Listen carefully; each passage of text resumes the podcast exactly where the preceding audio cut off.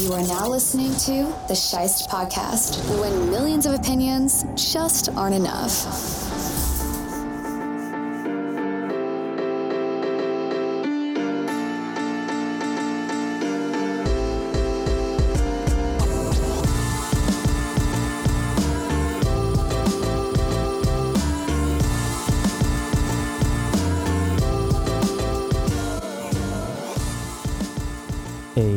Victory Monday to all the members of Bills Mafia as the Bills defeated the Dolphins 26 to 11 and now it's time for my Buffalo Blues.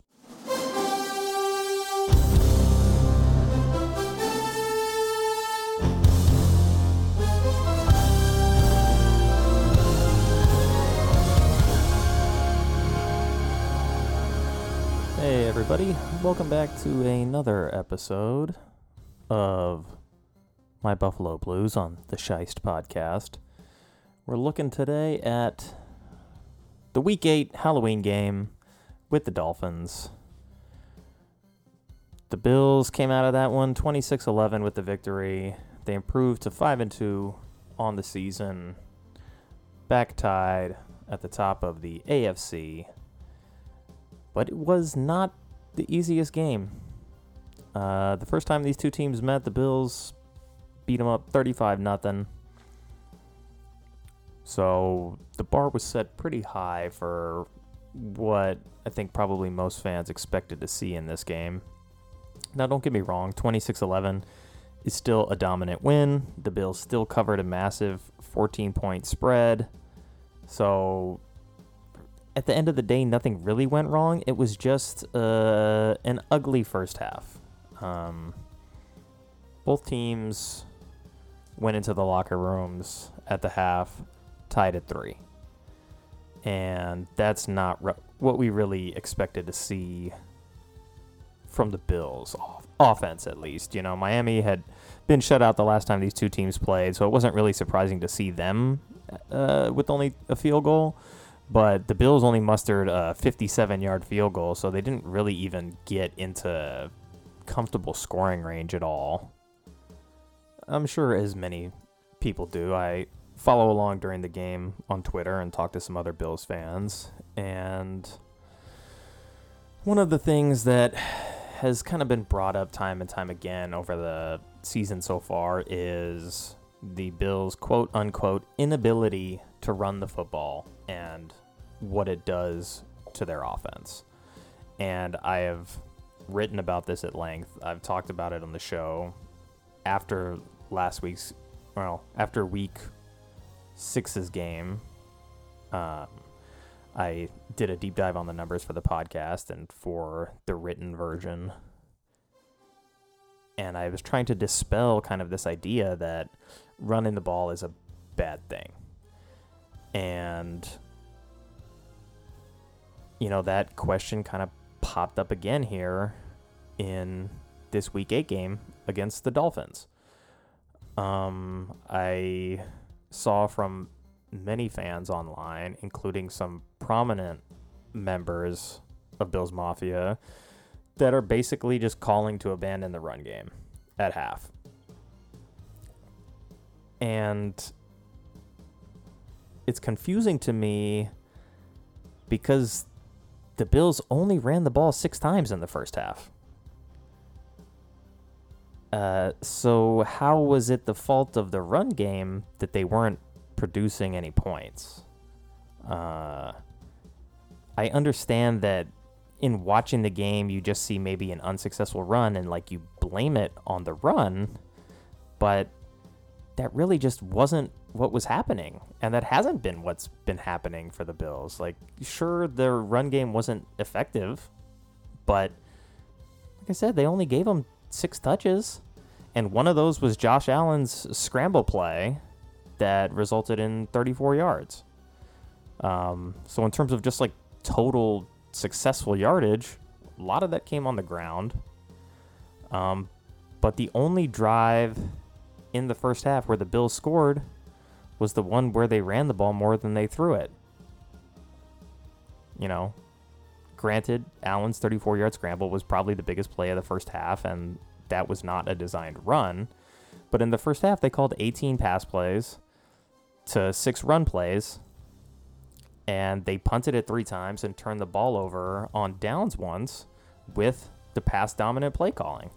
Uh, the split was, I think, 75 to 25% in favor of the pass. And I've argued time and time again with data to back it up that that is not when the Bills play their best football. Um, so when you're throwing the ball 75% of the time and you're starting the majority of your drives with a pass, how is it at all the fault of the run game that you've only put up three points? Why are people calling for the abandonment of the run when it's very clearly the passing game that isn't working the way it's supposed to be? I mean, all told, Allen went 11 for 17 for 80 yards passing in the first half. Um, so it's not like he was playing poorly. Uh, it's not like the Bills were unable to throw the ball either. Um, but that's not a ton of success. And Josh Allen missed several throws that he's been making fairly consistently this season. A couple to Emmanuel Sanders, who end up not having a catch all game, uh, his first game without a catch this season, because Josh just missed a couple of those throws. And part of it was just the play design. The kind of plays that they were calling were run heavy looks. I'm guessing because they had a lot of success running the ground against Miami the first time, and because they had a very pass heavy approach in the last game and they lost. So I think they wanted to work on the run game and work out of some of those single back and I formation uh, run designs in order to see like what kind of looks they can get from the defense. I think the problem is the Bills' interior offensive line was not blocking very well at all. So for me, it wasn't about abandoning the run at the half. It's just about getting to the right kind of looks where you can run the football. Uh, and, you know, as much as I'm in favor of balance, as much as I want to see the Bills run the ball more than most people do, right? I don't want the Bills to run more than they throw it. I don't necessarily even want it to be a 50 50 split, as I've said in the past.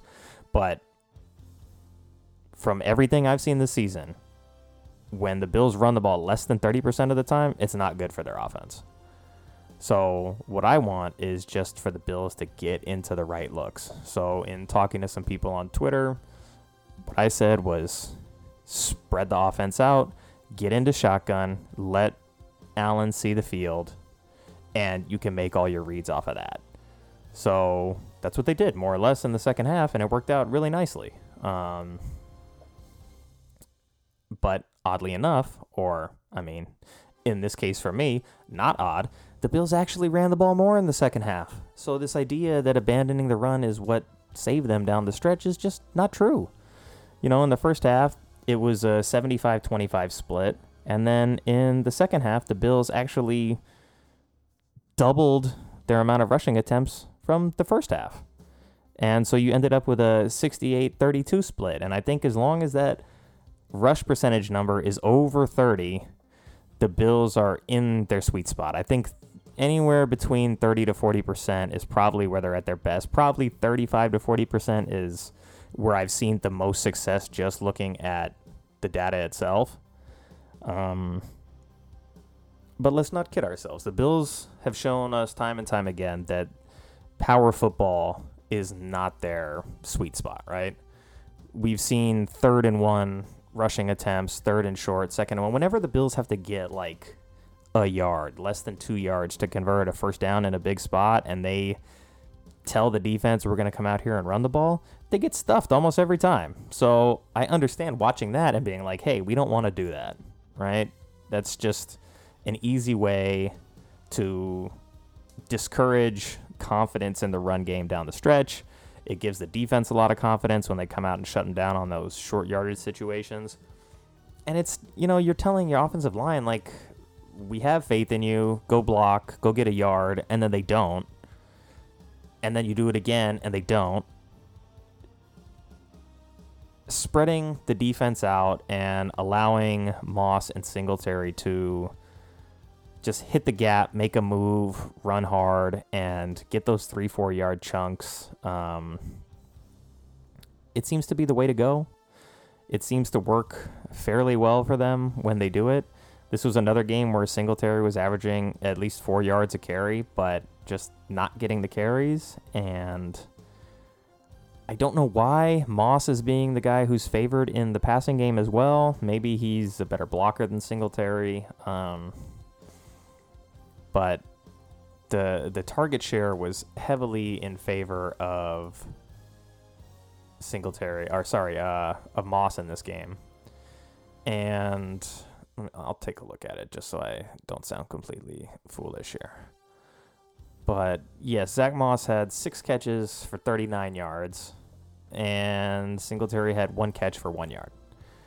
So, I mean, everything leading up into this season led me to believe that Singletary is the better pass catcher out of the backfield. And I still think he is, but there's got to be something that the Bills like about Moss in the pass game where he's the guy who's in there, especially in the second half of games, um, getting those snaps and getting those looks. But honestly, to me, it's no surprise that the Bills' percentage of pass plays went up in the second half, and so did their success rate on offense. Even though it doesn't look like it, maybe that the run game is beneficial to the Bills' offense, it definitely is. I've given you the numbers time and time again here. I don't know what else to say. I've hammered my point home on this. I'm very confident in the research I've done on this. And I've been watching football long enough to know that you can't just come out and throw the ball 50 times a game and expect the defense not to figure it out. So, balance. Balance is key. We need some zen. Nonetheless, Buffalo went on to dominate the second half with a little revamped approach. They're running a lot of shotgun, a lot of spread looks. And uh, Cole Beasley had a great game. He had his best game of the season. He had 10 grabs for 110 yards. Didn't score, but converted a lot of third downs. He was the guy on third down moving the chains for the Bills over and over again. Um, and now he's had two really good games in a row, honestly. Um, over the last two, he's had 17 catches for 198 and a touchdown. And I think we're starting to see the defenses have to pick their poison. You know, you want to limit Diggs, and it's really been Sanders who's been the killer over, you know, the first six games of the season. Uh, and then with Knox out, you didn't know how the Bills were going to approach their tight end position. Uh, they had Tommy Sweeney in there, but Gabriel Davis got some more looks in this game as well. He caught a touchdown on four catches. And speaking of Diggs, like you do have to pick your poison, but this guy is still the best receiver on the team. And, you know, he had five catches for 40 yards and a touchdown on seven targets. So it's not the kind of gaudy numbers that he was putting up last season. But if his pace holds, he'll still have 102 catches for 1,200 plus yards and seven touchdowns. So those aren't shabby numbers at all. It's like, sure there's an extra game in the season, so it's definitely off pace from last year. But you know that's a Pro Bowl season. Let's not kid ourselves. Um, so I'm not really worried that you know his production is down. I don't even really think it's down that much. He's having good, solid, consistent games, but good defenses, or at least defenses that are prepared, especially ones that have played you already once this season, are gonna find a way to try and limit what you do best. And the Dolphins actually have a good secondary. And, you know, they came ready to play. And I think they saw what happened in the run game the first time around against the Bills. And they saw how good their coverage was early in the game. So they wanted to stuff the run and play man. And they did a lot of that in the first half. And they were forcing the ball out of Josh Allen's hands really quickly. And the Bills were forced to settle for like really quick, short yardage throws that just weren't able to chain a bunch of first downs together. and then Allen missed some throws downfield, and so I think you know the first half looked worse than it actually was offensively, but they figured some things out in the second half, and they scored on their final four possessions, and you know that's a good sign. And in the second half, Josh Allen went 18 of 25. I think he was through for 169 yards in the second half and two touchdowns. And then he ran one in as well. So, you know, it was like completely the Bills that you expected to see in the second half. So, at least they were able to go into the locker room. They were able to get their ish together and figure out how to approach a defense that was playing them pretty tough. So I don't want to be like, hey, it's all the Bills' fault. It's all the play calling's fault. Like Daboll has gone through a lot of loss recently uh, in his family, and that's not easy. And I can understand that maybe, you know, maybe football is not his biggest priority right now, and that's okay. Um, but I don't want to necessarily put it all on his shoulders as well. Uh, this is a team effort, and like I said in the first half, they were they were throwing a lot of uh, personnel groupings out there that don't favor the Bills' style. So it's almost like they were handicapping themselves a little bit and seeing how well they could play playing as a power identity run team, and obviously it didn't work. Uh, they did try that though. Uh, in a few games during the preseason, they came out and they kind of just tried to play power football, and they they had success. Like it, it wasn't uh, completely dominant, but you know they're they were messing around playing with uh, some of their backups against some third stringers during the preseason, trying this style of offense, trying to see you know, when the chips are down, can we line up and just run over the other team if we need to?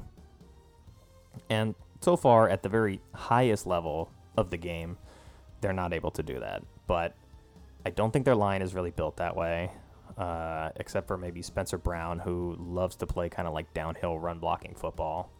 Uh, but this is an offensive line that was built to protect Josh Allen, and that's where they're at their best. So lining up shotgun, lining up uh, pistol, or even doing something wildcat. Like they're much better when they're able to pass block than they are as run blockers. And credit, like I said, to Miami's defense. They showed up ready to go, and Miami did have a very good defense down the stretch last year. They had one of the best defenses down the stretch last year. So I think the talent is there on Miami's side. It's just they haven't really played up to that level this season, but clearly when they want to come out and play well, they can. Or at least when they have a lot on the line in a rivalry against the Bills where they got shut out and frankly embarrassed at home in the last one. So give credit where credit's due. The Dolphins, despite their record, have given a lot of teams a lot more trouble than they've given the Bills. Um, if you look at their games, you know, they beat the Patriots, who are now four and four. So that's not at all a bad win. Then they did lose to the Bills 35 nothing, but the Raiders, who were at the top of the AFC, they gave the Raiders a good game. The Colts, who have started to round into shape, the Dolphins gave them some issues. They actually scored early, and I think they had the lead very early in the game against the Buccaneers before eventually getting blown out and you know that one sent them into that uh, i believe it was the london game against the jags that they lost. So it's like that's not a game that they're accustomed to going to. The jags are london's team. And then they came back from a two touchdown deficit against the falcons last week to take a one point lead very late in that game. And the falcons just had enough time left on the clock to get into field goal range and kick that field goal so the Dolphins probably should have more than one win. They have been in one, two, three games. Well, they've had three losses that have been decided by less than, well, by three points or less. So there's three games right there where the Dolphins could have easily won those games, and they could have been a three and four team coming in. Well, one, two, three. Yeah. So they could have been three and four coming in instead of uh or they no, they could have been four and three if they win all those close games that they're in. So the Dolphins are not as bad as their record indicates, and I think they played more like the team that we saw last season in, in this past week against the Bills than we maybe have seen them playing down to their competition against like the Falcons and the Jags. Um, so, you know, be happy. 26 11 is not a bad win. When you see that they're 14 point favorites, I think the knee jerk reaction is that hey, the Bills are gonna smash them. Miami's only got one win; it's not to be competitive. Uh, but that wasn't the case. And what else? Bills defense. Great bounce back effort from them after a tough one against the Titans where they really couldn't stop Tennessee at all down the stretch and my condolences to Derrick Henry. That's a shit injury to lose him for six to ten weeks, and I don't take joy in that.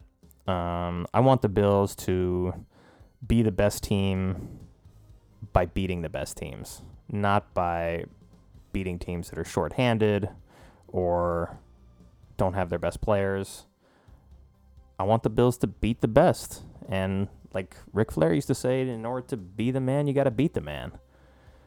So that's what I want to see from Buffalo. So I do feel bad for Derrick Henry because he was on a crazy pace this season. Um, and he's just he's one of those guys in the league that he is he's a star despite being mostly a pretty quiet guy. You don't hear a lot about him off the field. He's not a big on-field personality. He's doesn't even really celebrate, you know? He's not out here doing a lot of things that these other guys are doing. He just goes out there and puts in the work and he's an absolute monster and he's one of the best players in the league. The NFL is better when he's playing well. And uh, it sucks that he got hurt. So sorry Titans fans, it's going to be a rough sledding there for them for a while, but uh, they got to hold serve. They got to do what good teams are supposed to do and find a way to win without their without their workhorse. So they got their work cut out for them, but we'll see what they're made of without him. But rest up, King Henry, get better, get back, and uh, hopefully the Titans are in a position to lose to the Bills in the playoffs. So I'll take that. Uh, what I was saying though before I got sidetracked was uh, I'm continually impressed by the Bills' defense even after that game two weeks ago, where they gave up 30 points and just didn't look like themselves, uh, at least not in the second half of that game. Uh, they bounced back with a, a great performance here. You know, 11 points by their standards is kind of high, but well below uh, average in this league. Uh, well below, I think, their own average that they had set at 16 points. So in two games, the Dolphins have managed to score 11 total points, while the Bills have scored 61 against them. So it's a 50 point differential just in those two games. And we saw Jordan Poyer just continuing to be one of the best safeties in the game. The guy had 10 tackles and came away with his third pick of the season. He led the team in tackles just everywhere. You know, super active, always likes to come down into the box and help with the run game. Uh, if you're going to throw slants across the middle of the field, he's going to be hitting on the backside of that completion. And he's a ball hawk. He's just, he's one of those guys that finds a way to make plays. And I wish I had it in front of me, but I'd be willing to bet that if we looked at all the safeties over the last, say, five years since Poyer started his stint in Buffalo, that he would either lead or be among the leaders in turnovers and interceptions, especially. Um, but yeah, his tackle numbers are a little bit down this year. Uh, it looks like he's probably not on pace for 100 this year. It'll be his, well, it'll it would be his second time on the Bills without having 100 tackles, but his first season in Buffalo, he had 95. So we'll just call that 100, and we'll say this would be his first year where he's not on pace to have 100. But he just had a 10 tackle game, and he could start stringing those together. But the play in front of him has been good. So he hasn't really had to make those tackles. Uh, Tremaine Edmunds has been playing really well. Matt Milano's been playing well. And uh, the Bills' revamped defensive line has just been outstanding so far. I mean, you got Star Lotulelei back playing really well, lost a bunch of weight, so he's way quicker than he used to be. And you got Ed Oliver up the middle as well, a D tackle who's having a really just a breakout year and what we see from both of those guys is that like it's the combination of quickness and power uh, more in the mold of Aaron Donald than Ted Washington, ex Bills nose tackle, who was just, you know, a wall, a mountain of a man at like 350, 360 pounds, just huge in the middle. Like it requires a double team just because he's so big. But we've seen the game change and speed kills. Speed always kills. So we're starting to see what it looks like to have two really fast interior defensive linemen who are both still very strong. And you're starting to see the Bills linebackers playing downhill as a result and getting into the backfield, making tackles for losses, forcing turnovers, forcing pressure on the quarterback. And so even though they only got I think 2 sacks in this Miami game, they still made Tua very uncomfortable. It was not a good game for him, despite uh, a decent start. He finished with uh, 200 yards and an interception. Uh, I think he ran the touchdown in later. He didn't throw it, uh, but he went 21 of 39 for only 200 yards. So his efficiency was not particularly good because the Bills' D line was just getting in there, causing havoc, and Miami wanted to get the ball out of his hands really quick. And he was threading the needle out there on some throws, but that was telling me more so that it's like he's throwing into really, really tight coverage windows and he's getting away with a couple. There was at least three in the first half where borderline interceptions. Uh, it was like Matt Milano had just like made a little quicker read the other direction and uh, could have jumped back the other way. Poyer and Hyde like dove and just barely missed one. So he he was playing with fire in the first half because of how good the Bill secondary is and how good their defensive pressure is. Uh, and he had been coming off playing a couple really good games, having uh, come back from injury. So again, credit to the Dolphins for doing what they were supposed to do. DeVante Parker, you know, had eight catches for 85 yards. I think he had like 50 in the first half, and he was making some big plays.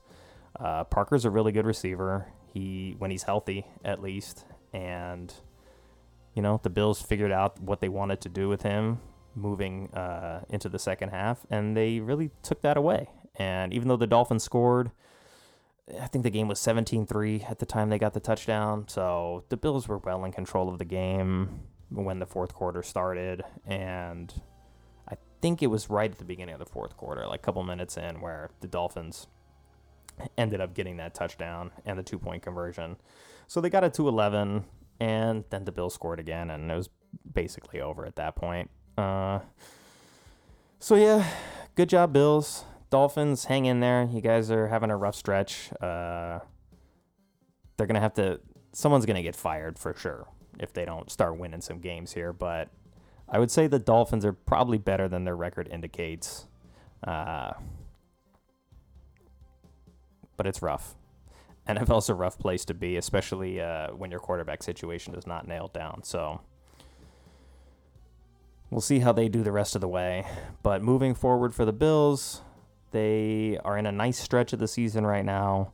They head to Jacksonville next week uh, as part of a little three three game stint where their current opponents during that window have three wins total. So they will play the Jags. Oh wait, they might that might be incorrect. Let me see. They play the Jets, so they have four combined wins because the Jets just pulled off a miracle win over the Bengals and helped the Bills with the playoff positioning with that win. So thank you, Jets. But Buffalo's going to see you guys in a couple weeks, and uh, we'll see if you're good enough to, to win that game. Don't think so, but played better than I thought you would against the Bengals. Bengals, uh, they came off a huge win against the Ravens. And without Zach Wilson in there for the Jets, you know, I can see it's possible that the Bengals went in there and just overlooked them. You know, to think of all the games that were on deck and to see some 14 point favorites out there, some 16 point favorites out there, and the Bengals were not one of them against the Jets. Yeah, I mean, the odds makers knew something was up there. It's, it's what you call a trap game. It's a trap. Uh, anyway, Bills head to Jacksonville. They take on the Jags. Jags got pummeled by Seattle in the last one, but the Seahawks really needed that game desperately. And they showed up at home. It's a hard place to play, especially for a rookie quarterback who's never been in that environment before. Uh, James Robinson got dinged up in that game. He's, I think he's day to day or listed as week to week, so he's got a chance to play against the Bills, but uh, Jacksonville may be better off just going power high. Uh, sorry, Carlos Hyde, power football. I don't know who Power Hyde is, but if I ever need to come up with a name for a fictional character, that could be a good one. So anyway, Jags got one win. They're hosting the Bills. There's no reason Buffalo shouldn't leave Jacksonville six and two. Um, that's kind of all there is to it. I don't know what else I have to say this week. I think the performance grade I gave the Bills was a B, just because we got a an A level performance from the defense, a C minus D plus kind of performance from the offense in the first half, and then an A performance in the second half. So split the difference and call that like a C. We go offense C plus, defense A. We'll mix that into a B, maybe a B plus performance. I mean, they still did cover 14 point spread, which is not easy to do in the NFL. So just shy of an A level performance, but a good win nonetheless. Made some adjustments at halftime, figured out what they needed to do in the moment to get the W. And I appreciate that. That goes a long way. It's going to go a long way in some critical games down the stretch because after the Bills complete this little uh, extended tour of the NFL's basement, they will get the Colts, who they're not bad. They make catastrophic mistakes, but I wouldn't describe them as a bad team. And then the Saints, who just beat the Bucks with their backup quarterback with some shady calls, but nonetheless, Saints got that W with Trevor Siemian starting, or not starting, but Trevor Siemian playing after Jameis Winston went down with a bad injury. And then after that, you get the Patriots, who improved to four and four with an impressive win over the Chargers. And curious if my uh, online friends that are Chargers fans who were anointing Justin Herbert as the best quarterback in football want to reel that in a little bit uh, after the last couple weeks. Uh, he didn't play great. I didn't get to see all of the game. Um, I didn't get to see most of that game, to be honest, but I saw enough where I wasn't convinced that he's the best quarterback in the league. I wasn't then at the beginning of the season. I'm not now. He's a good player, though. Good young quarterback. He's got a bright future. I uh, love the arm talent that Justin Herbert has. I'm getting way sidetracked. But after that Patriots game, it's the big one. It's Bills Buccaneers in Tampa. So that's really what the Bills need to be working towards. That's the point I was trying to make. I found it, everybody these next stretch of one, two, three, four, five games, the Bills really need to be working towards peaking for that game in Tampa. because that's the defending Super Bowl champs. It's on the road. It's a potential Super Bowl preview, and it's against the much loathed Tom Brady. So there's a lot on the line in that game, even though it's just a regular season game. There's a lot of demons they can exercise all at once if they are able to win that game on the road in Tampa. And then the schedule after that's not too bad. So I think that is realistically the pinnacle of the season is going to be that Bucks game. And after that, it's going to be just about uh, positioning and home field advantage. But when they play the Bucks, both teams are going to have plenty of season behind them. They're going to know who they are, and that's a game where we're going to find out what both of those teams are made of, especially if they're both healthy, which I would prefer because, like I said earlier, I don't want the Bills to go in there and like be accidental, you know, winners. I don't want them to win like maybe the Rams won against the Bucks earlier in the season. Like, yeah, it's a big win, but the Bucks secondary just basically was non-existent in that game. Everybody got hurt. Uh, I mean, a win's a win but I would prefer the Bills get the win because they're the better team, not because they're just the healthier team at the time. So it starts next week with the Jags. Go Bills, go win that one. Get to 6 and 2. Control your destiny. Just keep getting better every week. Keep letting the defense uh, set the tone for you and uh, the pressure's not going to be on the offense if the defense keeps playing that way. But use this time wisely to figure out all those offensive, I don't know, idiosyncrasies is probably not the right word, but I'm just going to leave it there for now. Figure out what you want your offensive identity to be 100% by the time that uh, Bucks game rolls around. So, anyway if you made it this far, thanks for listening. Take care, everybody. I will talk to you uh, after the next one. Cool. Go Bills. Thanks to everyone who took the time to listen to the episode. If you enjoyed it, please help me out by liking, subscribing, sharing, wherever you get your podcasts. This show is an extension of theshice.com. If you'd like to be a guest on the show, you can contact me at info at. And until next time, be well, stay safe, and go Bills.